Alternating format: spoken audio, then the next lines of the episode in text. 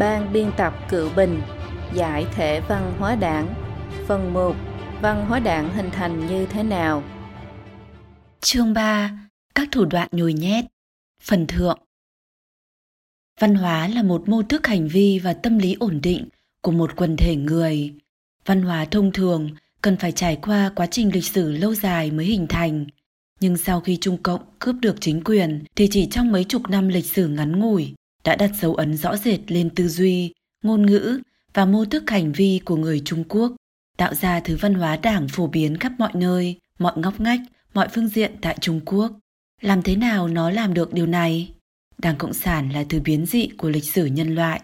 Tư tưởng chỉ đạo của nó vi phạm bản tính của con người. Nó không thể diễn hóa một cách tự nhiên từ bất kỳ nền văn hóa truyền thống nào.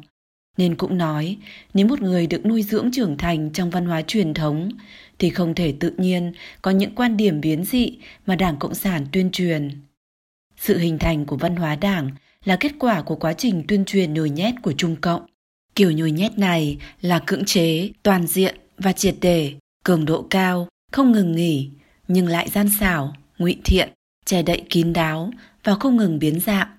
Dựa vào bạo lực, dùng lợi ích làm mồi nhử, lợi dụng tất cả các công cụ có thể, tại tất cả các trường hợp có thể, dùng tất cả các phương pháp có thể dùng được.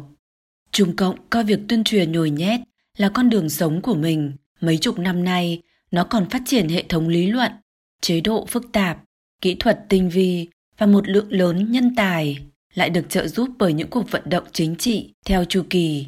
Các thủ đoạn chủ yếu bao gồm nắm thật chặt bộ máy tuyên truyền, quảng bá văn hóa đảng, tuyên truyền lừa gạt, cưỡng chế nhân dân đọc sách của Marx, Engel, Lenin, Stalin và Mao, khống chế các văn nhân của tà đảng, ca ngợi công đức của nó, thay đổi tiêu chuẩn đánh giá thiện ác của người Trung Quốc, dùng sách giáo khoa của học sinh để ca ngợi ác đảng, khiến người ta từ tiểu học đến đại học đều bị chìm ngập trong văn hóa đảng, lợi dụng nhiều hình thức văn hóa nghệ thuật như điện ảnh, kịch, ca múa, văn nghệ dân gian, đề cao theo hướng chính diện những nhân vật đại biểu cho đảng, hạ thấp văn hóa truyền thống và các nhân vật truyền thống, vân vân.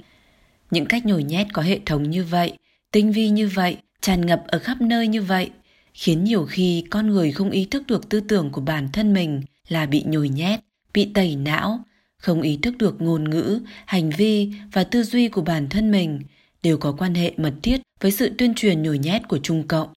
Ngẫm lại một cách hệ thống các thủ đoạn mà Trung Cộng tập hợp cũng giúp chúng ta nhận rõ quá trình kiến lập của văn hóa đảng, đặc điểm bản chất và cơ chế nội tại có vỏ ngoài thiên biến vạn hóa của văn hóa đảng. Phân tích một cách sâu hơn, những thủ đoạn nhồi nhét của Trung Cộng là một bước trọng yếu nhằm giải thể văn hóa đảng. Phần 1. Nắm chặt các bộ máy tuyên truyền để quảng bá văn hóa đảng. Báng súng và quản bút là hai tuyến sinh mệnh lớn của Đảng Cộng sản. Lenin từng khái quát thủ đoạn đấu tranh này là chủ nghĩa khủng bố, thêm vào hình thái ý thức. Trung Cộng kế thừa cái gen tà ác này của Đảng Cộng sản Liên Xô, dùng chữ lừa một cách còn thuần thục hơn. Năm 1951, Lưu Thiếu Kỳ trong một lần nói chuyện thẳng thắn đã nói Đảng chúng ta từ khi sơ khai mới thành lập thì chính là toàn đảng làm tuyên truyền, sau này càng phải làm như vậy. Bộ máy tuyên truyền của Trung Cộng đã phát huy tác dụng vô cùng trọng yếu trong việc Trung Cộng tiến hành tẩy não nhồi nhét đối với dân chúng Trung Quốc. Mục 1. Vận động chính trị và trong thời kỳ thông thường 1. Tuyên truyền nhồi nhét trong các cuộc vận động chính trị không ngừng phát động những cuộc vận động chính trị là một trong những sự khác biệt lớn nhất giữa chính quyền Trung Cộng và các chính quyền chính thường của nhân loại. Bởi vì cái mà Đảng Cộng sản gọi là đảng tính hoàn toàn đối lập với nhân tính. Chỉ cần hoàn cảnh nới lỏng, việc khống chế yếu bớt đi, tiếp xúc nhiều với xã hội bình thường bên ngoài sẽ xuất hiện tình huống là khôi phục nhân tính trong đảng viên và quần chúng nhân dân. Trung Cộng sẽ phải đối mặt với việc đảng tâm, cái tâm hướng về đảng của nhân dân tàn giã. Khó có thể duy trì được cục diện.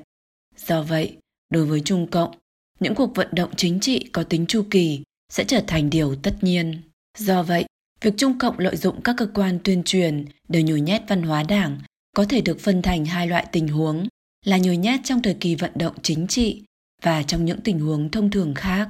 Bất kể là ở tình huống nào thì cấp lãnh đạo nòng cốt của Trung Cộng đều coi việc khống chế các cơ quan tuyên truyền, báo chí, truyền thanh, truyền hình, vân vân là đại sự hàng đầu, việc quan trọng trong những việc quan trọng, chẳng qua là sách lược phương thức thao tác cụ thể khác nhau. Trong đại cách mạng văn hóa, Bộ tuyên truyền của Trung Cộng đã từng bị coi là điện Diêm Vương, bị đả kích trên phạm vi toàn quốc đã xuất hiện một lần cảnh tượng vô chính phủ, thiên hạ đại loạn trên bề mặt. Nhưng tập đoàn nòng cốt nắm quyền thực chất của Trung Cộng không hề nới lỏng khống chế với bộ máy tuyên truyền trọng yếu như Nhân dân Nhật Báo, Báo Giải phóng quân và tạp chí Hồng Kỳ. Trong thời kỳ thông thường, Trung Cộng tuyên truyền nhồi nhét tuần tự theo một thức sau.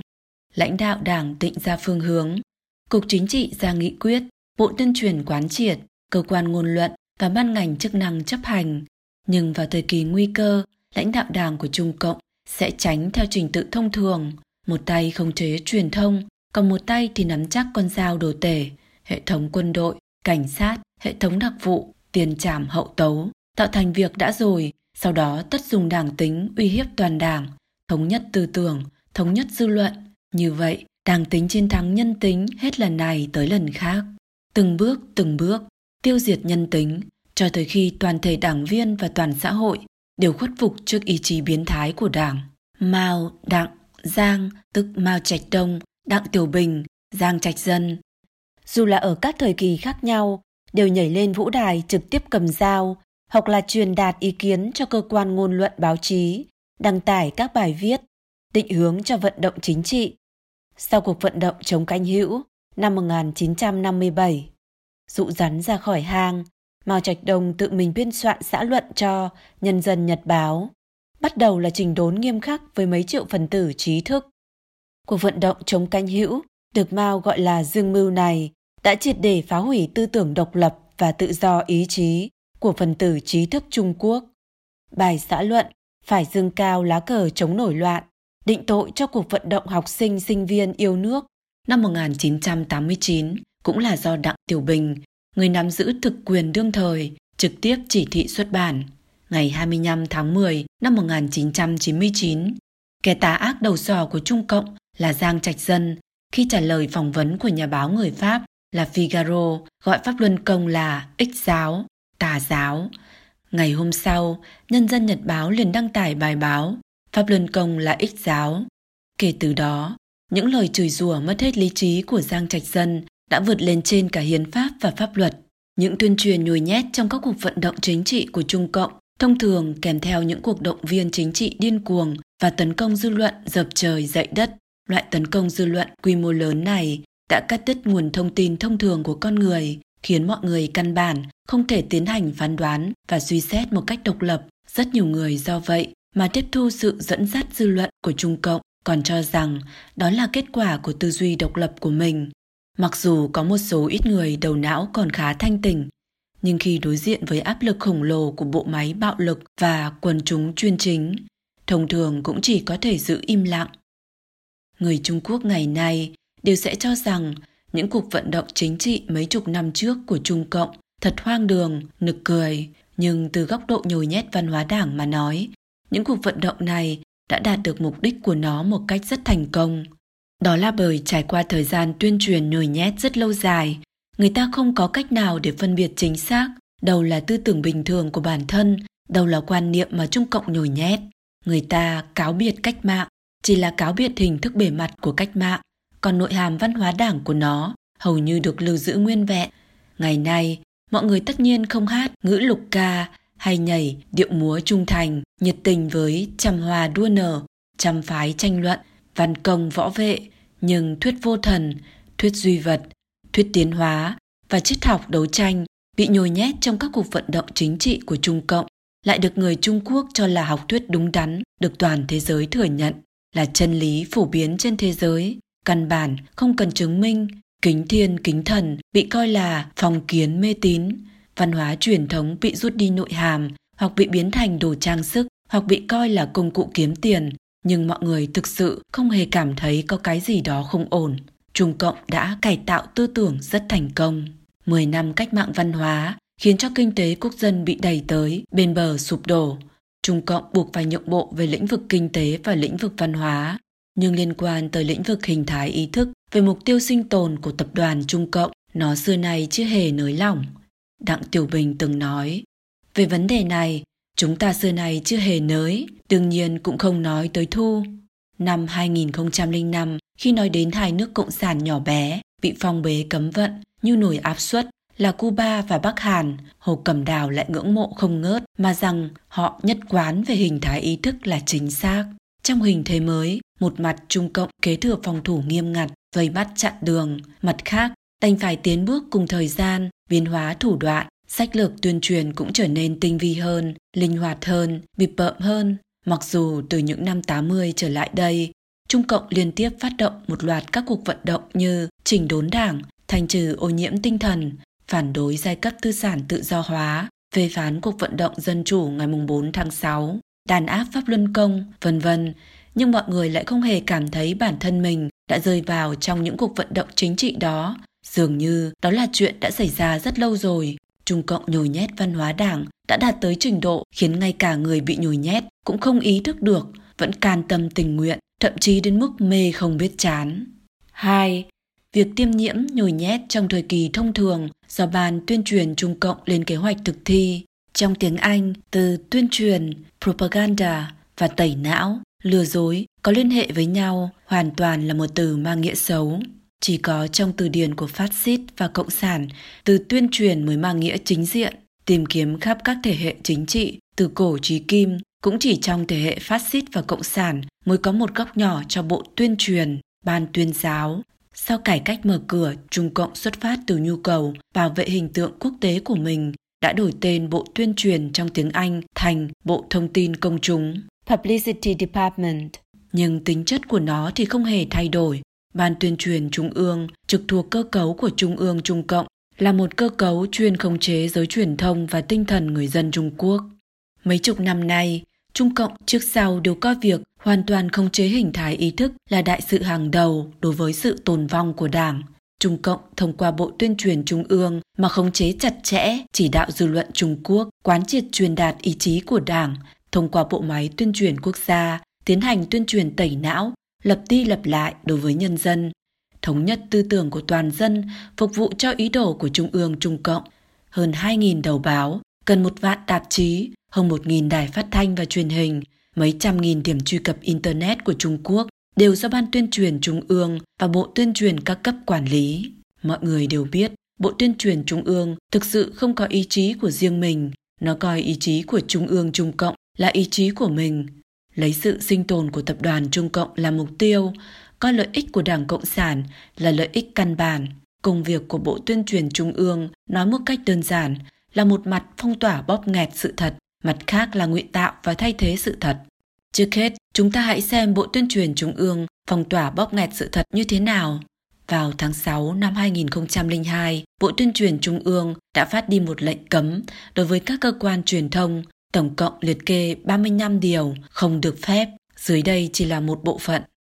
Không được tự ý đưa tin về cải cách thuế phí tại nông thôn, đối với tình hình bệnh dịch lớn, không được tiến hành khuếch đại đưa tin truyền tải, không được tùy ý đưa tin về các sự kiện tai nạn lớn và nghiêm trọng, không được đưa tin về việc chủ doanh nghiệp tư nhân gia nhập đảng, không được đưa tin và truyền tải các sự kiện về việc kiện đảng ủy các cấp, không được đưa tin về khoảng cách tranh lệch giàu nghèo quá lớn, không được đưa tin về những vấn đề tồn tại của các công trình được coi là mang đến hy vọng cho người dân, không được dùng từ phòng sát, phong tỏa và dập tắt trên các phương tiện truyền thông. Không được nói dư luận về tin tức là lực lượng hoặc quyền lực thứ tư. Không được xuất bản các ngôn luận sai lệch và quan điểm không chính xác. Không được tập trung tiến hành báo cáo mang tính phê bình và phụ diện không được tùy ý đưa tin về các lĩnh vực dân tộc tôn giáo vân vân. Ban tuyên truyền Trung ương của Trung Cộng mỗi năm phát đi hơn 100 tờ lần thông báo hoặc lệnh cấm đối với hãng truyền thông các tỉnh, thành, huyện. Ban tuyên truyền Trung ương ở các cấp tỉnh thành bình quân phát đi hơn 230 tờ lần thông báo lệnh cấm, trong đó các tỉnh phát đi các lệnh cấm nhiều nhất gồm có Thượng Hải, Quảng Đông, Tứ Xuyên, Sơn Đông, Hà Nam, Hồ Nam, Hồ Bắc. Ban tuyên truyền Trung ương của những tỉnh thành này mỗi năm phát đi hơn 310 các loại lệnh cấm và thông báo cho cơ quan truyền thông địa phương mình, có nghĩa là các cơ quan truyền thông của các địa phương này bình quân mỗi ngày nhận được một lệnh cấm. Nhằm tăng cường khống chế truyền thông, Tổ điều phối thẩm duyệt tin tức của Ban tuyên truyền Trung ương giám sát phương hướng hoạt động của những hãng truyền thông chính tại Trung ương và địa phương và phải định kỳ báo cáo lên cấp trên.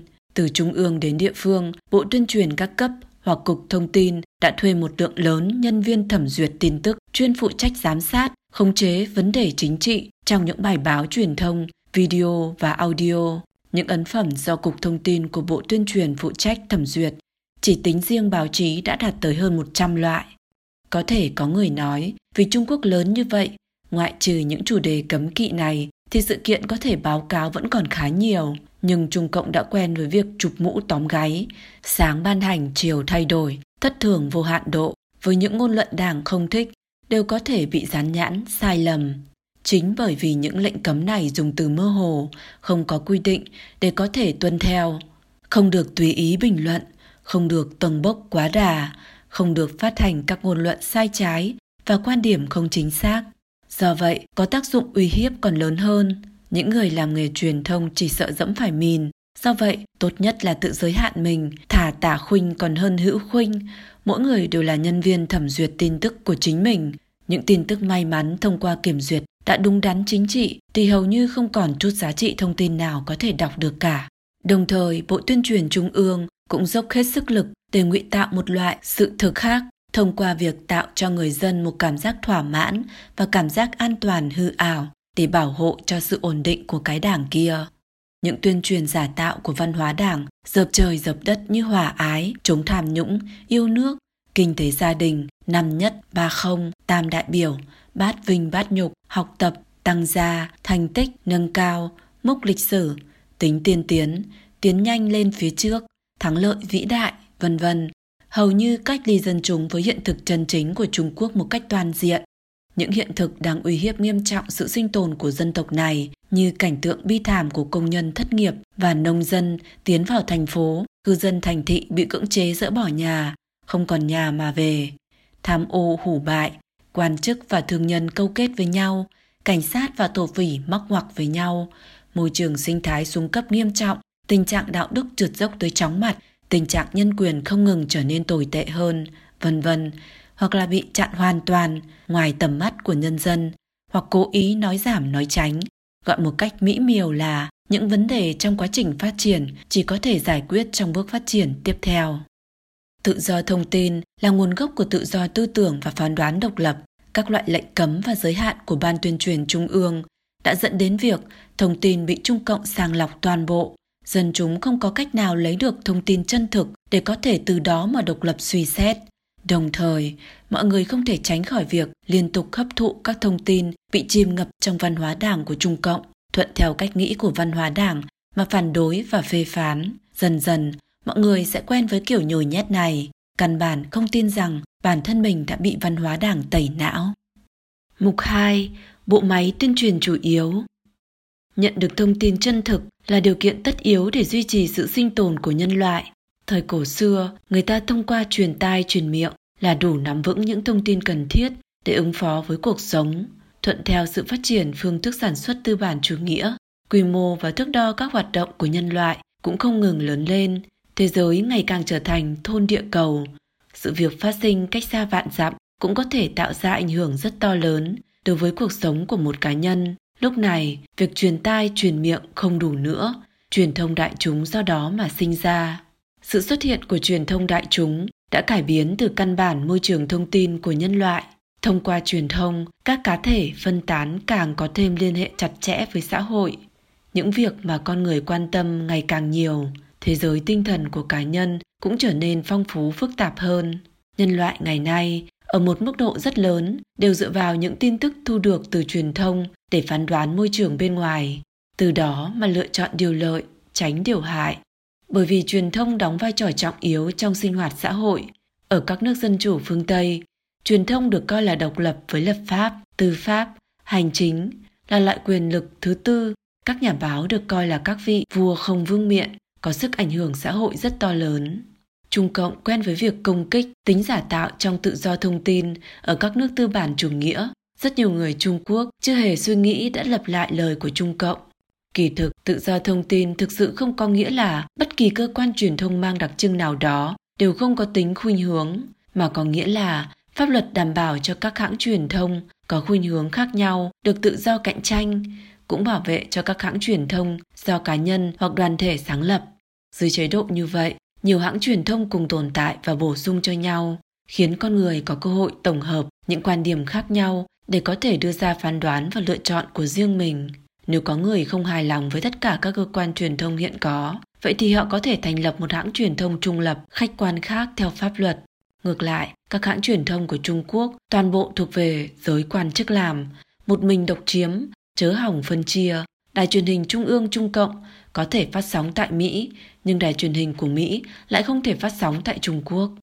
Sự khống chế tư tưởng chặt chẽ của Trung Cộng đồng nghĩa với việc các hãng truyền thông chính thường không thể truyền bá các thông tin chân thực dưới sự thống trị của Đảng Cộng sản, các cơ quan thông tin đại chúng như báo chí, truyền thanh, truyền hình, mạng internet, vân vân, tất nhiên đã xa vào thế miệng lưỡi của Đảng và là công cụ để nhồi nhét văn hóa Đảng. Một báo chí Căn cứ vào một cuốn sách thống kê do Đài Bắc xuất bản năm 1991, điều tra nghiên cứu về báo chí thời Trung Cộng còn là đảng ngầm. Trước năm 1949, Trung Cộng, kẻ dốc toàn lực lật đổ chính quyền hợp pháp đương thời, đã lợi dụng hoàn cảnh dư luận tương đối nới lỏng dưới sự thống trị của quốc dân đảng. Ngoài việc tổ chức phương tiện truyền thông ở cái gọi là khu giải phóng ra, nó còn lập ra hoặc thao túng hơn 1.000 loại báo chí ở những vùng thống trị của quốc dân đảng. Trung Cộng đã lợi dụng những báo chí này, cổ động dân chủ, tô vẽ cho bản thân, đả kích quốc dân đảng, từ đó lập được kỳ công cướp chính quyền. Nhưng sau khi cướp được chính quyền, trong một đêm, tất cả các hãng truyền thông đã cộng sản hóa vào tay đảng. Lúc này, nếu dám đòi đảng cho tự do thông tin, đáp án tiêu chuẩn của đảng là không tồn tại tự do thông tin vượt trên giai cấp. Chữ An Bình, một nhân sĩ dân chủ nổi tiếng đã từng dự đoán, dưới thời quốc dân đảng thống trị, tự do vẫn là vấn đề nhiều, ít, còn nếu như đảng Cộng sản chấp chính, thì cái tự do này sẽ biến thành vấn đề có không. Kỳ thực, ngay cả vấn đề dân chủ có hay không cũng không tồn tại. Mao Trạch Đông đã thẳng thắn nói không tránh né, chính là phải tước đoạt quyền phát ngôn của phái phản động, chỉ để nhân dân có quyền phát ngôn. Ai là nhân dân, ai là phái phản động, chỉ Mao nói mới được tính. Dư luận đồng loạt, nguyên tắc đảng tính của việc đưa tin tức, chính trị gia làm báo, công tác văn hóa phục vụ cho nhiệm vụ chính trị. Dưới sự chỉ đạo của những khẩu hiệu này, tất cả báo chí ấn phẩm đều phải ngoan ngoãn trở thành bộ máy phát ngôn của Trung Cộng. Đảng muốn chống cánh hữu, báo chí sẽ nói, phe cánh hữu muốn làm phản. Những người bần nông và trung nông chúng ta không đáp ứng. Đảng muốn nhảy vọt, báo chí sẽ nói, đạt sản lượng 150 tấn một hecta. Đảng muốn tiếp tục cách mạng dưới sự chuyên chính của giai cấp vô sản. Báo chí sẽ nói, đây là đại kế trăm năm, đại kế nghìn năm bảo đảm cho Giang Sơn xã hội chủ nghĩa, thiên thu vạn đại vĩnh viễn không biến sắc. Đảng muốn bức hại Pháp Luân Công, báo chí sẽ nói, tôn sùng khoa học, phản đối mê tín. Dù hiện nay người ta đều nói rằng trên tờ Nhân dân Nhật Báo, cơ quan ngôn luận của Trung Cộng chỉ có ngày tháng là chân thực, nhưng sức mạnh của truyền thông là khổng lồ. Hơn nữa, ngoài tiếng nói của đảng ra, căn bản không có bất cứ nguồn tin tức độc lập nào. Do vậy, mọi người đành phải coi các kênh truyền thông lớn nhỏ đủ loại bị Trung Cộng khống chế là nguồn tin tức đáng tin cậy, khác biệt chỉ là mức độ lừa gạt ít nhiều mà thôi. Từ những năm 80 trở lại đây, phòng theo kinh nghiệm của Đài Loan trong việc dỡ bỏ đảng cấm, báo cấm, cuối cùng kiến lập chế độ dân chủ, một lớp những người theo ngành truyền thông có lương tri đã bỏ ra rất nhiều nỗ lực gian khổ nhằm tranh thủ tự do thông tin, Ngày nay, Trung Cộng tiến hành chủ nghĩa tư bản quyền quý, các lĩnh vực kinh tế, giáo dục, y tế đã thị trường hóa một cách cao độ, nhưng việc xuất bản thông tin vẫn bị chính quyền nắm chặt trong tay. Một số hãng truyền thông mưu đồ thoát khỏi địa vị phát ngôn đều khó thoát khỏi vận mệnh bị chỉnh đốn.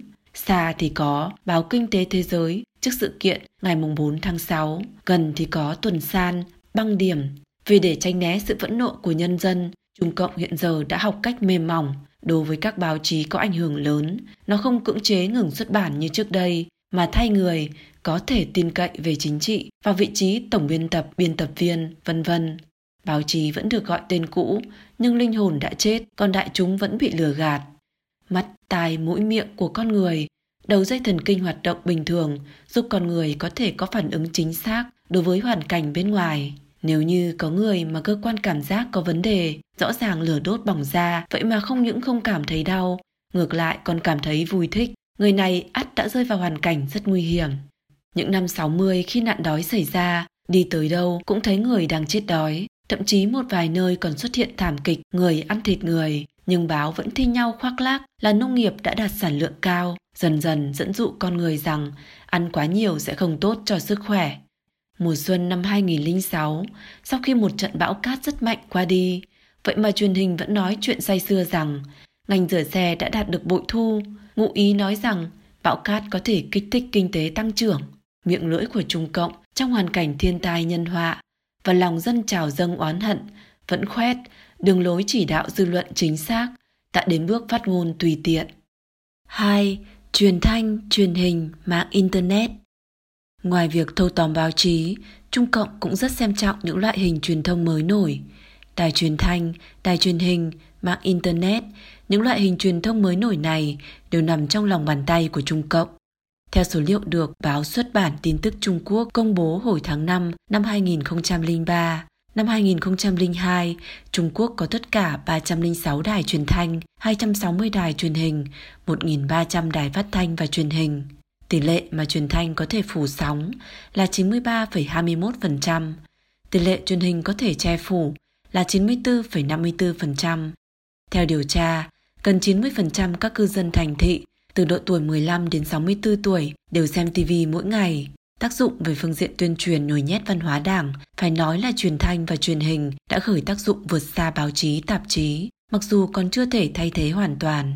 Ngày nay, những người trên 40 tuổi chắc sẽ không quên tiếng loa phát thanh công suất lớn, phát đi những chỉ thị tối cao và bài bình luận chính trị dài sôi nổi khắp các thành thị làng quê thời cách mạng văn hóa.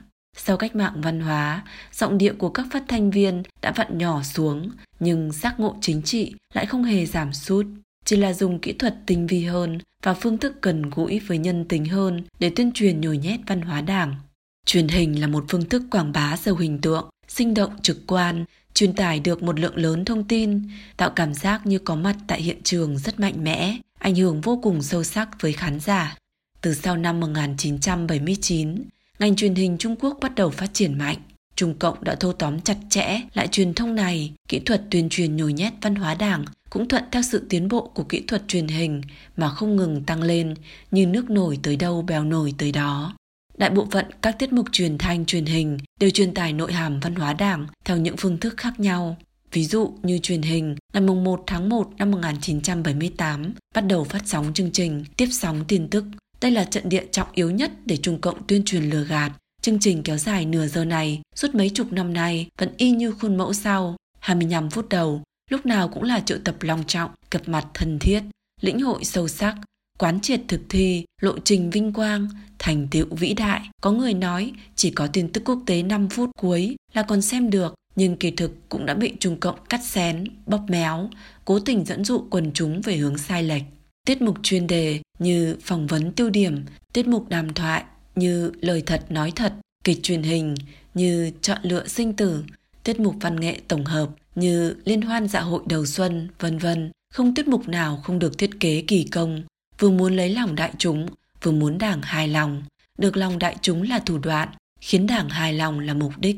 Tiết mục phỏng vấn tiêu điểm của đài truyền hình Trung ương đã từng dựa vào việc dám nói để gặt thái uy tín nhanh chóng, nhưng một vị khán giả đã bóc mẽ nó trong một câu. Cái gì là phỏng vấn tiêu điểm? Những sự kiện được phát sóng thời đầu sáng lập được coi như là pháo cao xạ bắn mũi. Thời nay phát sóng đều là kính hiển vi tìm vi khuẩn.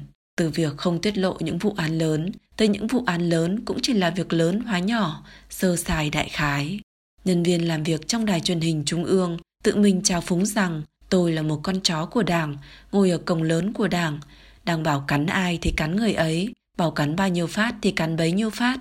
Phim truyền hình thì càng là đất diễn của nó, chống tham nhũng, cải cách, đạo đức, cổ trang, nói trắng ra, những gì biểu đạt đều là yêu đảng nhiệt tình, hiểu đảng, tin đảng, tha thứ cho đảng. Tất cả các vở, kịch truyền hình chống tham nhũng đều tuân theo một công thức, chính là những người giữ chức phó, cấp dưới, mặc dù đã tạo ra một số tổn thất nhất định cho sự nghiệp của đảng, ảnh hưởng đến quan hệ giữa đảng và quần chúng, quan hệ giữa cán bộ và quần chúng, nhưng vào thời khắc then chốt, hóa thân của đảng, người giữ chức trưởng, thượng cấp của viên tham quan sẽ giống như những cứu tình bất ngờ bị phê phán trong mỹ học hí kịch phương Tây, bất ngờ dũng cảm bước ra, trừng phạt tham quan, hóa giải mâu thuẫn, vãn hồi lại thể diện cho đảng. Trong hiện thực cuộc sống, mọi người đều biết hủ bại tuyệt không chỉ là những người giữ chức phó hoặc tham quan cấp thấp. Nếu như nói những quan viên cấp thấp là những con tầm ăn dỗi đối với ngân sách, thì những quan to, thái tử đảng mới là những kẻ nuốt chừng ngân sách. Mặc dù vậy, những viên quan thanh liêm hiện ra sinh động trên màn hình TV mới khiến khán giả chìm đắm say sưa trong sự kỳ vọng vào người cán bộ tốt của đảng. Liên hoan dạ hội đầu xuân bắt đầu từ năm 1983 là một tác phẩm tổng hợp dùng hình thức văn nghệ để nhồi nhét văn hóa đảng của Trung Cộng. Từ ca khúc, tấu nói, tiểu phẩm đến lời giới thiệu của người dẫn chương trình, điện chúc cảm động, lãnh sự quán tổ chức cho lưu học sinh đón năm mới. Toàn bộ đều là đang cố hết sức làm lẫn lộn khái niệm đảng và quốc gia, đảng và dân tộc lại lợi dụng tình thân, cảm tình dân tộc, tình cảm yêu nước của con người để củng cố sự khống chế của Trung Cộng đối với tâm linh của họ. Dù là tiểu phẩm mang khẩu ngữ Đông Bắc hay Tây Bắc, thì ngoài việc trực tiếp bôi nhọ kẻ thù của đảng, nó còn dối mình dối người mà miêu tả những con người bình thường có thể tìm kiếm niềm vui trong khổ nạn nhằm đánh lạc hướng sự chú ý của người xem ra khỏi những nguyên nhân chính trị xã hội dẫn đến những khổ nạn trong đời họ hoặc là dùng những mánh khóe rẻ tiền để miêu tả tất cả mọi người thành những người có nhân cách thô tục giống nhau dường như từ trước đến nay đều như vậy toàn thế giới đều như vậy từ đó che đậy hiện thực xã hội là dưới sự thống trị của Trung Cộng, đạo đức đang trượt trên dốc lớn. Năm 2004, tại Trung Quốc đại lục, tổng cộng phát sinh 74.000 vụ đấu tranh biểu tình. Ở Hán Nguyên, tỉnh Tứ Xuyên, nông dân bạo động xảy ra trên quy mô lớn gây ra đổ máu. Sự kiện cả thôn mắc bệnh AIDS, nhìn thấy mà đau lòng. Thượng nguồn sông Hoàng Hà bị cạn nước, nước sông Hoài ô nhiễm nghiêm trọng, khiến nước sông mất đi công dụng nước. Tai nạn sập hầm mỏ liên tiếp xảy ra, thiên tai không ngừng, ngay trong hoàn cảnh như vậy mà chương trình đón xuân năm 2005 lại mệnh danh là Thịnh Thế Đại Liên Hoan, đúng là ứng với một câu nói đang lưu hành, tiến hành lừa dối đến cùng. Các website trên Internet quá nhiều, rất bất lợi cho việc tuyên truyền nhồi nhét văn hóa đảng dưới hình thức chủ động xuất kích. Do vậy, sách lược chủ yếu của chính quyền Trung Cộng đối với Internet là phong tỏa, không để những ngôn luận bị Trung Cộng cấm được lưu truyền. Cách thức chủ yếu của hệ thống khống chế của Trung Cộng bao gồm phong tỏa các trang web nước ngoài, đóng cửa các trang web trong nước, bắt giữ chủ các trang web, lọc thư điện tử, bố trí cảnh sát mạng, điệp viên mạng, vân vân. Về phương diện này thì vụ việc nổi tiếng nhất là một dự án được gọi là công trình Kim Thuẫn đã được thông qua năm 1998. Theo kế hoạch công trình sẽ được hoàn thành toàn bộ vào năm 2006. Đợt đầu đã đầu tư 800 triệu đô la Mỹ, Công trình này trên danh nghĩa là tự động hóa hệ thống công an, thực ra là bao gồm một hệ thống các mắt xích dùng để phong tỏa giám sát mọi phương hướng, là một hệ thống công trình liên quan tới rất nhiều bộ phận như kỹ thuật, hành chính, công an, quốc phòng, tuyên truyền, vân vân. Mạng lưới thông tin thế giới bùng nổ, tạo ra cảm giác sai lầm cho rất nhiều người Trung Quốc về tự do ngôn luận. Trên thực tế, thứ mà mọi người thấy được đều là thứ mà Trung Cộng để họ thấy được. Thứ mà Trung Cộng không muốn để mọi người thấy, họ nhất định không thể thấy được. Lời dối trá có thể lưu thông tự do, còn chân tướng sự việc thì lại bị cực lực che đậy. Đây chính là tình huống chân thực của mạng thông tin Trung Quốc. Mục 3. Các thủ đoạn nhồi nhét thường dùng 1. Che chắn dập trời dậy đất, khiến con người đoạn tuyệt triệt để với thế giới chân thực. Nhân vật chính sở môn trong bộ phim Mỹ, chân nhân hoạt kịch, còn được dịch là thế giới của sở môn, sống trong một thế giới hư ảo, được xây dựng rất tinh vi.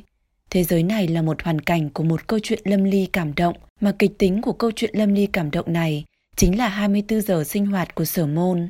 Thế giới hư ảo trong vở kịch bao gồm tất cả những nhân tố của thế giới chân thực mà sở môn từ khi sinh ra đã sống trong thế giới này. Do vậy, tới tận khi trưởng thành, anh chưa bao giờ đưa ra hoài nghi nào về tính chân thực của thế giới này.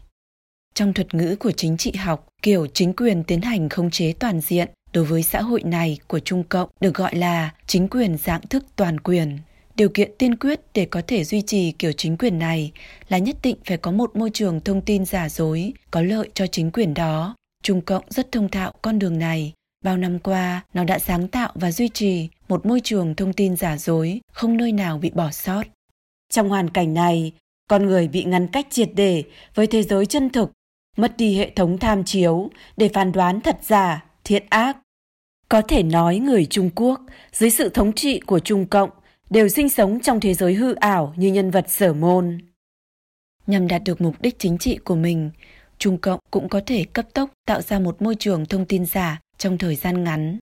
Từ sau ngày 20 tháng 7 năm 1999, Trung Cộng đã khởi động bộ máy tuyên truyền để vu khống, bôi nhọ Pháp Luân Công. Trong vòng nửa năm ngắn ngủi, những bản báo cáo vu khống hãm hại và các bài viết phê phán Pháp Luân Công đăng trên các trang báo trong và ngoài nước của Trung Cộng đã lên tới hơn 300.000 bài. Các phương tiện tuyên truyền khác cũng mở máy hết công suất, trừ khi bạn bịt mắt bịt tai lại, nếu không, bạn tuyệt đối không thể thoát khỏi tuyên truyền tẩy não của Trung Cộng qua truyền thanh, truyền hình, sân khấu, lớp học, những buổi hội nghị, báo tường, biểu ngữ, vân vân. Hai, không ngừng lặp lại. Lời nói dối lặp lại một nghìn lần sẽ trở thành lời nói thật. Goebbels, Bộ trưởng tuyên truyền của Đức Quốc xã, có một câu danh ngôn. Lời nói dối được lặp lại một nghìn lần sẽ trở thành chân lý. Trung Cộng là tín đồ trung thành của câu nói này. Đấu tranh giai cấp phải giảng từ năm này qua năm khác, tháng này qua tháng khác, ngày này qua ngày khác, ba bài văn cũ, ngày ngày đều đọc. Thời cách mạng văn hóa, báo nhỏ sao chép báo lớn, báo lớn sao chép từ lương hiệu. Hiện nay có đường kính thống nhất, chuyển phát thông cáo Tân Hoa xã. Những lời dối trá của Trung Cộng qua hàng nghìn lần lặp lại đã trở thành những quan niệm thâm căn cố đế trong đầu óc mọi người, vậy mà họ vẫn cho rằng những quan niệm ấy do mình tự nghĩ ra. Tuyên truyền và lập đi lập lại thường dẫn đến sự phản cảm và bị chế nhạo, nhưng Trung Cộng không hề sợ mọi người thấy phản cảm hay chế nhạo. Nó tiếp tục sử dụng thủ đoạn nhồi nhét sơ cấp này, khiến mọi người sản sinh tâm lý, mánh khóe của Trung Cộng. Chẳng qua cũng chỉ là như vậy, hà tất chuyện bé xé ra to, không thèm chấp với nó. Những người dám chế nhạo Trung Cộng chắc chắn tự cho rằng mình lão luyện thông thái, không cả tin, có chủ kiến. Nhưng những từ ngữ, khái niệm, biểu ngữ khẩu hiệu và phương thức tư duy của Trung Cộng được lập đi lập lại nhiều lần, bị ép nhập mạnh mẽ vào tiềm thức con người, thay thế tình cảm và phán đoán tự phát của con người. Chỉ cần bạn vẫn suy nghĩ bằng những từ vựng và khái niệm này thì kết luận rút ra được chỉ có thể là kết luận mà Đảng cho phép bạn đúc rút ra. Chỉ cần bạn gọi nhân sĩ dân vận thành phần tử dân vận, bạn sẽ quyết không còn thiện cảm với họ. Chỉ cần bạn vẫn đang dùng các loại từ như giải phóng, Trung Quốc mới thì bạn sẽ luôn có chút cảm giác mang ơn mang nghĩa với Trung Cộng. Chỉ cần bạn gọi Trung Cộng bằng cái tên vô cùng thân thiết là Đảng thì bạn đã công nhận ác đảng này chiếm cứ Trung Quốc là điều tất nhiên, hợp lý, hợp pháp. Chỉ cần bạn vẫn còn gọi cách mạng văn hóa là hạo kiếp, kiếp nạn lớn thì bạn vẫn đang tiếp nhận ám thị của Trung Cộng tin rằng tai họa cách mạng văn hóa là do một loại lực lượng thần bí siêu nhiên nào đó gây ra mà xem nhẹ việc cách mạng văn hóa và chính sách tàn bạo của Trung Cộng có mối liên hệ tất yếu. Chỉ cần bạn vẫn đang gọi các công nhân thất nghiệp là công nhân tạm nghỉ việc thì chính là bạn tự nguyện phối hợp với sách lược tuyên truyền của Trung Cộng. Ám thị rằng trong chế độ xã hội chủ nghĩa chỉ có tạm nghỉ việc, công nhân trong chế độ tư bản chủ nghĩa mới thất nghiệp. Thất nghiệp luôn có liên hệ chặt chẽ với phá sản, lang thang, đói kém, tự sát, còn tạm nghỉ thì chắc chắn là sẽ có ngày đi làm lại. Hãy nghe những lời người Trung Quốc nói, hãy xem ngôn ngữ chủ nghĩa cơ yếu, tôn thờ đảng của những nhà yêu nước trẻ tuổi tức giận trên các diễn đàn tiếng Trung trên mạng, có ở khắp mọi nơi thì sẽ biết được việc tuyên truyền lập lại của Trung Cộng hữu hiệu tới mức nào. 3. Ngụy tạo ý dân, lợi dụng quyền lực, phát động tấn công tâm lý. Sau khi Trung Cộng tước bỏ tiếng nói của nhân dân, nó tự tuyên truyền rằng mình là đại biểu cho đại đa số ý kiến của nhân dân, từ đó khống chế độ tuyên truyền cao độ, lợi dụng tâm lý đám đông của nhân dân, cưỡng ép nhân dân tiếp thụ những lý luận lệch lạc và những lời dối trá của nó. Trong cuộc vận động chống canh hữu năm 1957, trên tạp chí báo chí đều tràn ngập tiêu đề giai cấp công nhân đã lên tiếng, các đảng phái dân chủ toàn quốc đều đứng về phía Đảng Cộng sản cùng trừng phạt cánh hữu. Chỉ huy và chiến sĩ toàn quân phẫn nộ lên án. Cánh hữu thiểu số đã rơi vào trùng trùng bao vây của quần chúng dân chủ. Cánh hữu chỉ là một nhóm nhỏ cặn bã, tuyệt đại đa số trí thức đồng tâm đồng lòng với đảng. Chỉ trong phút chốc, những phần tử cánh hữu đã cảm thấy mình bị quần chúng nhân dân bao vây như biển lớn nghìn trùng, chỉ có thể hết sức thành thực tuân thủ, không được nói càn làm bừa. Mỗi lần Trung Cộng phát động những cuộc vận động chính trị thì đều phát động đảng, chính trị, quân đội, công đoàn, đoàn thanh niên, liên hiệp phụ nữ, các đảng phái dân chủ, các nhân sĩ không đảng phái, giới tôn giáo, giới giáo dục, giới khoa học kỹ thuật, giới văn nghệ, giới pháp luật, đồng bào các dân tộc và kiều bào hải ngoại, đồng bào Đài Loan, Hồng Kông, Macau, thậm chí đến cả công nhân, nông dân phổ thông, kỳ thực là người đại diện của Trung Cộng, đều được cài vào nội bộ những đoàn thể này, vạch trần, lên án, tố cáo, ngụy tạo ra giả tướng toàn dân nhiệt liệt đồng tình. Những người có kiến giải độc lập thì bị dồn vào nhóm tâm lý yếu thế của phái thiểu số, dẫu có ý kiến bất đồng thì cũng không dám lên tiếng, thậm chí còn không dám tin vào chính bản thân mình. Cái gọi là một triệu chữ ký được Trung Cộng vận động trong cuộc bức hại Pháp Luân Công cũng cùng một ruột với ngụy tạo đại đa số, ngụy tạo dân ý trong quá khứ. Ngoài việc ngụy tạo ý dân, chiến tranh tâm lý của Trung Cộng còn bao gồm thủ đoạn mượn thế uy quyền, nhân dân chăm họ hoặc nhiều hoặc ít đều có tâm lý sùng bái uy quyền, lời của các chuyên gia, giáo sư, học giả so với lời của tiểu dân ở ngoài đường, ngoài chợ hẳn là có sức nặng hơn nhiều, cũng có vẻ khách quan hơn, trung lập hơn so với lời của cán bộ Trung Cộng. Nhưng dưới sự thống trị của Trung Cộng thì không hề có sự tồn tại của các chuyên gia trung lập, khách quan, dù có thì cũng không thể chen chân vào phương tiện truyền thông của Trung Cộng. Những nhà lý luận, nhà khoa học, mũ mão chỉnh tề bước lên màn ảnh, dùng ngôn ngữ học thuật để tạo ra cái vỏ bọc đường hoàng đĩnh đạc cho những nội dung mà Đảng muốn tuyên truyền. Quần chúng nhân dân xem mà không hiểu cái vở hát bè mà Đảng và chuyên gia cùng diễn nên đã trở thành vật hy sinh cho việc tuyên truyền văn hóa Đảng. 4. Công khai bịa đặt, lừa bịp thế giới. Bịa đặt công khai, chiêu này có thể coi là chiêu kinh điển của Trung Cộng, từ Mao Trạch Đông đến Giang Trạch Dân, từ Đường Gia Tuyền đến Lý Triệu Tinh, từ Trương Văn Khang đến Tần Cương. Trung Cộng coi chiêu này như vật báu, dùng đi dùng lại biết bao lần. Mao Trạch Đông nói rằng Tần Thủy Hoàng đáng kể gì, ông ta chỉ giết có 460 nho sĩ, còn chúng ta thì thủ tiêu đến 46.000 tên trí thức. Có người cho chúng ta là kẻ độc tài thống trị, giống như Tần Thủy Hoàng, chúng ta thừa nhận tất cả, nó phù hợp với thực tế. Tiếc thay, họ nói thế còn chưa đủ, cho nên chúng ta cần phải gia tăng để bổ sung. Cái khi khái kiểu ta là lưu manh, ta sợ gì ai như vậy, quả thực đã chấn áp rất nhiều người. Những người lương thiện thường cho rằng một người dám nói thẳng thắn khí khái thì hành động nhất định là phải quang minh lỗi lạc. Do vậy, trong Hùng Văn Tứ Quyển của Mao, cho dù những đoạn văn lưu manh vô lại kiểu đàn bà chửi đồng này có rất nhiều, nhưng mọi người lại rút ra kết luận là đây là biểu hiện của nhà cách mạng giai cấp vô sản với tâm hồn lỗi lạc và khí khái anh dũng. Giang Trạch Dân ỉ vào thân phận nguyên thủ một quốc gia đã vu khống Pháp Luân Công trước giới truyền thông quốc tế. Những phóng viên Tây Phương chưa từng biết tới những thủ đoạn đen tối và mặt dày của Trung Cộng sao có thể tưởng tượng được lãnh tụ của một quốc gia lại có thể phát ngôn bừa bãi giữa thanh thiên bạch nhật như vậy.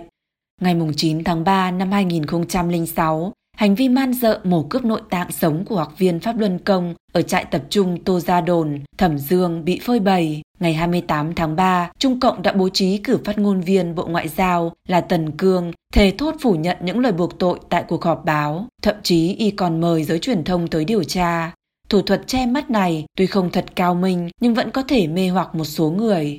Các điều tra viên của Ủy ban điều tra toàn diện sự thật về việc Pháp Luân Công bị bức hại ở Trung Quốc đại lục lập tức hành động. Họ tới lãnh sự quán Trung Quốc ở Úc, Đức, Mỹ để xin visa, ba lần xin visa, ba lần đều bị từ chối. Nhân viên công tác ở Tổng lãnh sự quán Sydney đương nhiên là không tin lời dối trá của Tần Cương. Họ nói với các điều tra viên, vậy các vị hãy đi lấy thư mời của Tần Cương trước đi đã. Có thể thấy, ngay cả người của Trung Cộng cũng không thể tin vào manh khóe lừa bịp gia truyền của Trung Cộng. Với những đảng viên của Trung Cộng công tác tại mặt trận thông tin thì biện đặt là nghề của họ, nói dối mà mặt không hề biến sắc, tim không đập nhanh là tố chất nghề nghiệp cơ bản của họ. Những việc họ làm mỗi ngày khi khoác lên tấm áo choàng nhân sĩ chuyên ngành kỳ thực không hề khác biệt so với Mao Trạch Đông, Giang Trạch Dân, Tần Cương. 5. Vừa ăn cướp vừa la làng, vừa nói dối vừa phản đối nói dối. Người Trung Quốc ngày nay đã quá quen với những lời dập khuôn sáo rỗng của Đảng nhưng lại không dễ phát hiện được những điểm phi lý và mâu thuẫn ẩn chứa trong đó. Mao Trạch Đông từng nói, chúng ta cần phải tin tưởng quần chúng, chúng ta cần phải tin đảng, đây là hai nguyên lý căn bản. Nhưng nếu quần chúng đều không còn tin vào đảng thì chúng ta nên tin vào ai? Lưu Thiếu Kỷ nói, báo cáo tin tức phải khách quan, chân thực, công chính, nói thật hay có phải vậy không? Giới truyền thông của những nước dân chủ cũng theo đuổi những mục tiêu này, nhưng y lại nói tiếp, đồng thời phải cân nhắc tới quan hệ lợi hại, xem liệu có lợi đối với nhân dân và sự nghiệp của giai cấp vô sản hay không. Câu này nghĩa là gì? Khi quan hệ lợi hại và nguyên tắc chân thực nảy sinh xung đột thì thứ nào quan trọng hơn? Lại nói có lợi cho sự nghiệp giai cấp vô sản, nhưng có hại cho nhân dân thì làm thế nào? Tiếp theo, y dẫn chứng, ví như Stalin đã phạm rất nhiều sai lầm, giết nhầm một số người trong cuộc chiến chống phản động. Điều này là có thật, nhưng nếu đưa tin thì đối với công cuộc đấu tranh trước mắt rất bất lợi. Đây là vấn đề lập trường. Stalin đã giết chết bao nhiêu người? Theo thống kê chưa đầy đủ, từ năm 1929 đến năm 1953, tổng cộng có 19 triệu 500 nghìn công dân Liên bang Xô Viết trở thành vật hy sinh trong cuộc đàn áp của Stalin, không bao gồm những năm chiến tranh, tương đương với một phần mười dân số của Liên bang Xô Viết lúc bấy giờ. Chỉ vì lợi ích của một đảng Trung Cộng mà mạng sống của 20 triệu người có thể bị coi nhẹ, đây chính là cái khách quan, chân thực, công chính mà Lưu Thứ Kỷ nói đến. Đương nhiên, điều này là phù hợp với lập trường nhất quán của Lưu. Đầu những năm 40, y từng nói, phân biệt tốt xấu là phải xuất phát từ lợi ích của đảng, công tác của đảng. Khoác lác phỉnh nịnh là không tốt, nhưng nếu có lợi cho công tác thì lại là tốt, thì nên làm. Bộ máy thông tin của Trung Cộng vừa phản đối thông tin giả, vừa kiểm soát chặt chẽ quan điểm chính trị, vừa lập đi lập lại nhiều lần rằng tất cả đều xuất phát từ thực tế, vừa bắt giữ những nhà báo dám nói sự thật, vừa nói dối mang tính chế độ, vừa công kích tính giả dối về thông tin của các quốc gia tư bản chủ nghĩa. Muốn thấu hiểu bộ mặt thực của Trung Cộng thì không thể chỉ nghe nó nói mà phải xem nó làm. Mục 4. Thủ đoạn nhồi nhét, tiến cùng thời gian. Sau cách mạng văn hóa, Trung Cộng phát động bộ máy tuyên truyền, nói rằng những tội ác tày trời mà Đảng ra lệnh thực thi thành sai sót không thể tránh khỏi của một số lãnh đạo cá biệt. Nhưng dẫu sao thì trò lưu manh, Đảng ta luôn đúng, đã không còn linh nghiệm. Cho nên Trung Cộng cũng đưa ra rất nhiều các thủ đoạn tuyên truyền tinh vi hơn, lừa bịp hơn, tiến cùng với thời gian. Lấy thật loạn giả. Nếu như nói trước năm 1949, sách lược tuyên truyền của Trung Cộng là lấy giả loạn thật, miêu tả tà thuyết không có cơ sở thành quy luật phát triển của lịch sử. Vậy thì sau năm 1949, sách lược tuyên truyền của Trung Cộng được gọi là biến giả thành thật. Trung Cộng cưỡng chế gây mâu thuẫn giữa các giai tầng khắp nông thôn cho tới thành thị. Cho nên triết học đấu tranh kia dường như đã phản ánh được hiện thực xã hội một cách khách quan.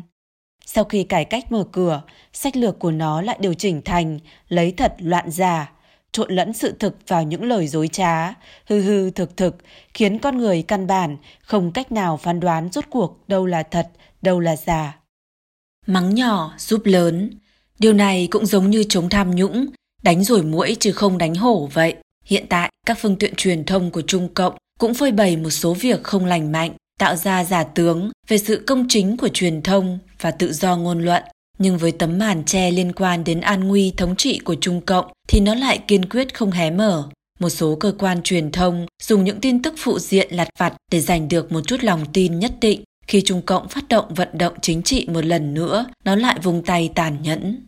Các tiết mục, phỏng vấn tiêu điểm, lời thật nói thật của đài truyền hình trung ương hoặc là dựa vào việc dám đưa những tin tức phụ diện không động chạm đến lợi ích căn bản của Trung Cộng hoặc là dựa vào phong cách khá mới mẻ để đạt được tín nhiệm của nhân dân. Nhưng đối với những việc lớn liên quan đến sinh tử tồn vong của Đảng, ví dụ như đối với việc pha Luân Công bị bức hại thì bị Trung Cộng lôi ra vũ đài, lợi dụng chút lòng tin của nhân dân đã tích lũy được trước đây để biện đặt vu khống và họ đã bị đưa vào vài những kẻ côn đồ vô liêm sỉ trên phương diện dư luận. Dựa vào một lượng lớn các kênh truyền thông đưa đầy dẫy những tin tức vụn vặt, hạ lưu cấp thấp, khiến những tin tức chân thực bị chìm ngập trong bãi rác văn tự. Một nhà báo phương Tây đã từng tiến hành phỏng vấn ở Trung Quốc nói rằng mấy chục năm trước người ta không biết đến nhân sĩ dân vận ngụy Kinh Sinh là vì Trung Cộng đã xóa sạch tên ông trong các nguồn thông tin. Con người hiện nay không biết tới ngụy Kinh Sinh là vì sự gợi cảm hấp dẫn của các minh tinh trong làng giải trí. Trung Cộng nhất quán chống xuất bản sai, không chống khiêu dâm, xem lướt qua cổng thông tin điện tử của Trung Cộng sẽ phát hiện ra rằng trong đó đầy rẫy là những thông tin khiêu dâm hạ lưu và những tin tức vặt vãnh vô vị của xã hội. Có học giả đã từng thống kê các trang web ở nước ngoài nếu như đăng tranh ảnh khiêu dâm thì chỉ có 10% bị chặn. Nếu như tổ chức một trang web phản đối đảng thì khả năng bị chặn là 60%. Nếu như bàn luận về pháp luân công sẽ có 75% là bị chặn, còn những trang web đăng cửu bình Đảng Cộng sản thì khả năng bị chặn lên tới 90%. Ích kỷ, lạnh nhạt, ủy mị sứt mướt, những người mà trong đầu óc nhồi nhét đầy những thông tin rác rưởi, không thể có những phán đoán lý tính đối với đại cục của xã hội. Những người này có lợi nhất cho sự thống trị hiện tại của Trung Cộng, do vậy nó giúp sức tạo ra những cá nhân như vậy. Xuất khẩu lời dối trá, tuyên truyền và tiêu thụ thứ đã xuất khẩu ở trong nước. Mao Trạch Đông từng nói, đưa ra thông tin tham khảo chính là một loại vaccine đậu mùa, tăng cường khả năng miễn dịch về chính trị của cán bộ và quần chúng. Trung Cộng ngày nay không chỉ bằng lòng với việc tìm ra một số đoạn trích ít ỏi có lợi cho nó trong vô số những trang báo chí nước ngoài nữa. Nó vừa xuất khẩu những lời dối trá, đầu độc dân chúng các quốc gia khác, vừa trực tiếp mua chuộc hãng thông tấn hải ngoại, cả tiếng Trung và ngôn ngữ khác và các tác giả giúp nó tô vẽ cho bản thân.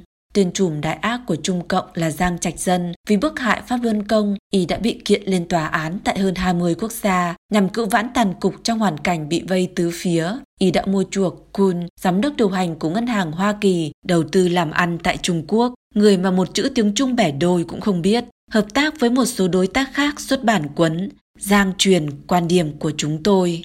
Về vấn đề Pháp Luân Công, hãng truyền thông và thông tấn xã của một vài quốc gia đã không chống lại được sự cám dỗ mà đổi giọng lập đi lập lại những lời dối trá của Tân Hoa xã. Trung Cộng lại dùng những lời dối trá này để lừa bịp dân chúng trong nước.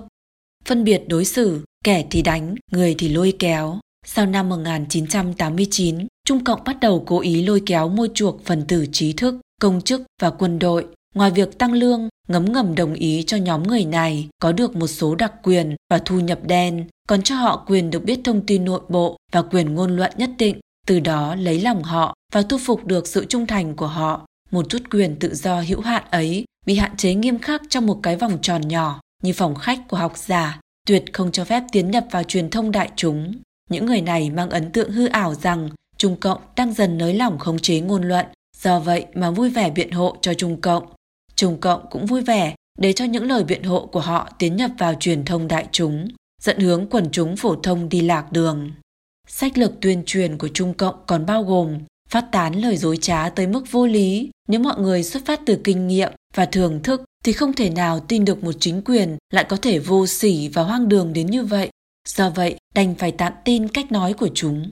Khi gieo rắc những lời dối trá thấu trời, nó lại càng chú trọng tới tiểu tiết, vì tiểu tiết có khả năng dẫn động nhân tâm nhất, xóa đi nghi vấn, mời những người nước ngoài không biết sự thật lên màn ảnh, dẫn dụ họ nói ra những lời mà Trung Cộng muốn họ nói ra. Để chào hàng tốt hơn thì về kỹ thuật và hình thức phải sáp nhập với thế giới, phát sóng trực tiếp tại hiện trường, gọi điện thoại đường dây nóng, đưa tin theo chiều sâu, điều tra dân ý, đủ chiều thức mới, những chiêu cần có đều đã dùng.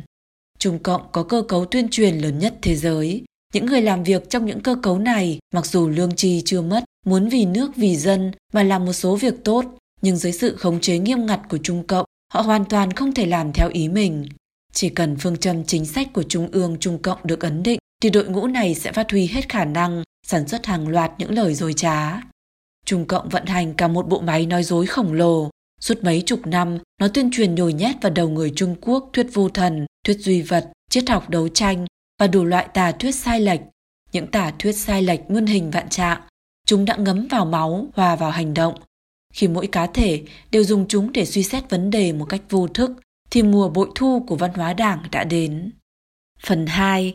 Cưỡng chế người dân đọc sách của Marx, Engel, Lenin, Stalin và Mao Trạch Đông.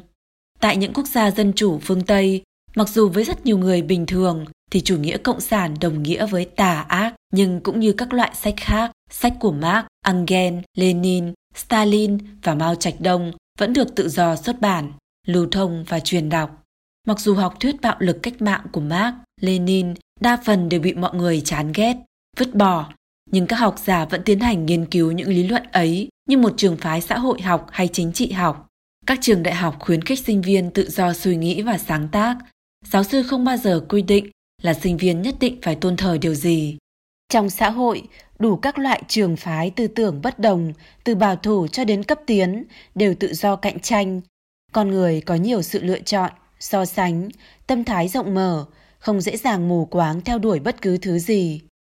Marx, engel Lenin, Stalin và Mao được người khác khoan dung không có nghĩa là họ cũng sẽ khoan dung với người khác. Sau khi Đảng Cộng sản cướp đoạt chính quyền, nó đã ấn định dập khuôn lại hình thái ý thức, thực hành tà giáo chính trị, tôn giáo hợp nhất, lợi dụng bạo lực và những thủ đoạn của tổ chức nhằm cưỡng chế nhân dân đọc sách của Marx, Engel, Lenin, Stalin và Mao nhằm tuyên truyền nhồi nhét giáo lý tà giáo. Mấy chục năm nay, trong thể hệ tư tưởng của Trung Cộng, tư tưởng của Marx là kinh điển của văn minh phương Tây, tư tưởng Mao Trạch Đông là chủ nghĩa Marx cao nhất, sống động nhất. Tất cả các tư tưởng truyền thống trinh thống hoặc là bị sửa đổi, hoặc là bị xuyên tạc, hoặc là bị cấm tuyệt đối. Hạt giống hoang đường của chủ nghĩa Marx Lenin lại được lưu truyền, đầu độc biết bao thế hệ người Trung Quốc. Vậy Trung Cộng đã cưỡng chế nhân dân đọc sách của Marx, Engels, Lenin, Stalin và Mao như thế nào? Thứ nhất, nó lợi dụng thủ đoạn tổ chức thông qua sinh hoạt tổ chức, học tập chính trị mà cưỡng ép đảng viên, đoàn viên học tập các tác phẩm của Marx, Engels, Lenin, Stalin, Mao, Đặng, Giang và các văn kiện của Trung Cộng. Những người đã từng tham gia tổ chức của Trung Cộng đều biết, sinh hoạt tổ chức, học tập chính trị định kỳ của Trung Cộng thì xét đánh cũng không thể thay đổi. Những người tham gia những cuộc họp này được yêu cầu đọc các sách của Marx, Lenin và những tài liệu của Trung Cộng, thường bị yêu cầu phải viết thu hoạch sau học tập, nộp báo cáo tư tưởng. Thứ hai, định kỳ chỉnh phong, chỉnh đốn đảng, cưỡng ép đảng viên phải định kỳ học sách của Marx, Engels, Lenin, Stalin, Mao, Đặng, Giang và các văn kiện của Trung Cộng, nếu không sẽ phải đối mặt với việc bị chỉnh đốn hoặc xử phạt. Vận động chỉnh phong những năm 40, trồng canh hữu những năm 50, cách mạng văn hóa những năm 60, 70, chỉnh đốn tác phong đảng, chỉnh đảng, chỉnh phong đầu những năm 80, thanh trừ ô nhiễm tinh thần, phản đối giai cấp tư sản tự do hóa những năm 80, gần đây nhất là cuộc vận động bảo tiên, bảo trì giáo dục mang tính tiên tiến của Đảng. Cứ cách vài năm hoặc mười mấy năm, khi sức khống chế con người của Trung Cộng trở nên yếu đi, thì Trung Cộng lại tiến hành một đợt giáo dục đảng tính, xác nhận lại sự khống chế tư tưởng của tổ chức đảng đối với đảng viên. Cuối năm 2004, sau khi cuốn Cửu Bình Cộng sản Đảng xuất bản, Trung Cộng ý thức được nguy cơ trước nay chưa từng có đối với sự thống trị của mình. Tháng 1 năm 2005, Trung ương Trung Cộng đã phát động cuộc vận động Bảo Tiên, theo kế hoạch sẽ bắt đầu vào tháng 1 năm 2005, dùng thời gian khoảng một năm rưỡi để triển khai trong toàn đảng hoạt động bảo trì giáo dục mang tính tiên tiến của đảng viên Cộng sản với nội dung tư tưởng chủ yếu là đưa tam đại biểu vào thực tiễn. Đảng viên được yêu cầu học các loại văn kiện, ôn lại lời thề, đăng ký lại tên, viết báo cáo tư tưởng và tâm đắc học tập rất dài. Mặc dù đại hội tổng kết của Trung ương Trung Cộng triệu tập vào ngày 29 tháng 6 năm 2006 đã thổi phồng rằng cuộc vận động Bảo Tiên có chủ đề mới, có sức lãnh đạo, phương pháp thỏa đáng, công tác thiết thực, giành được thành quả thực tiễn, thành quả về chế độ, thành quả về lý luận một cách rõ rệt. Nhưng cán bộ, đảng viên cực kỳ phản cảm với Bảo Tiên. Đây hoàn toàn là một bí mật được công khai.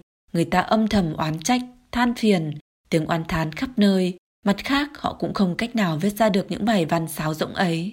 Cao giọng lập đi lặp lại hình thái ý thức đó, mặc dù khiến con người chán ghét, nhưng lại có thể có tác dụng một cách vô thức. Năm 1964, trong một buổi đàm thoại liên quan tới giáo dục, Mao Trạch Đông nói, thi cử có thể ghé đầu dì tai, thậm chí có thể mạo danh thay thế.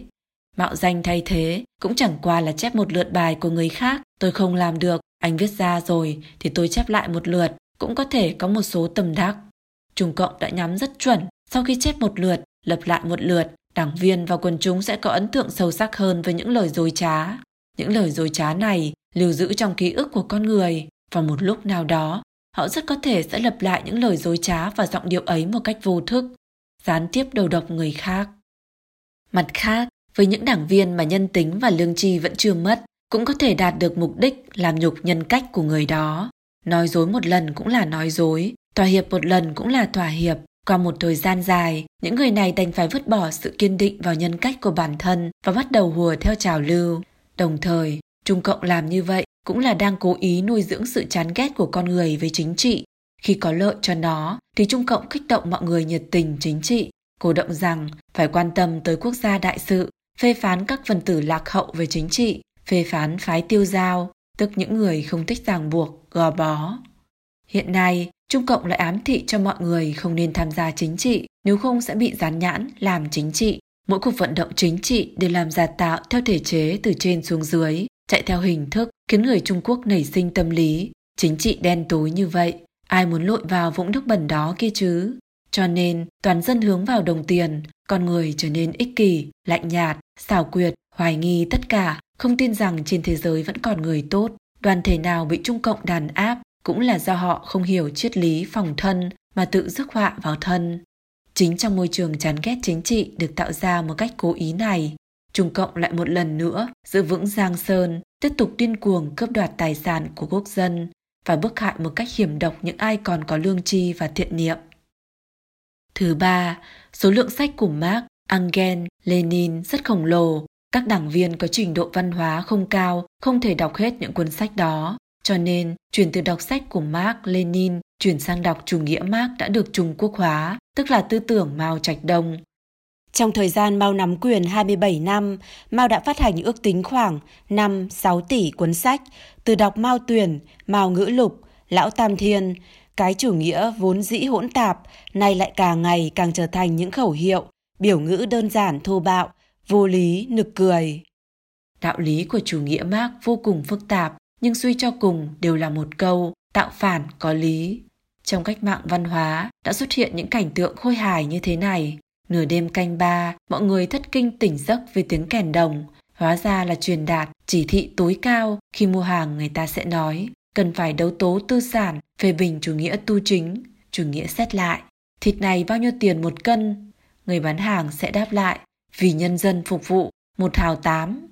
Tới nay, tại rất nhiều địa phương của Trung Quốc vẫn có thể nhìn thấy những khẩu hiệu, biểu ngữ thời Mao quét trên tường. Những khẩu hiệu này đương nhiên không thể giải thích được hiện thực, nhưng từ Lâm Chiêu, Ngộ La Khắc cho tới Trương Trí Tân, những người hết lòng với Đảng Cộng sản xưa nay đều không có kết cục tốt đẹp. Những ký ức này vẫn còn mới tình nguyên với mọi người, chỉ cần nghĩ tới nó không rét mà đã run. Cho nên, những người đã quen với các cuộc vận động, không ai dám chân thật nữa, ngoan ngoãn cho qua chuyện, gió chiều nào che chiều ấy, giả điếc cầu toàn.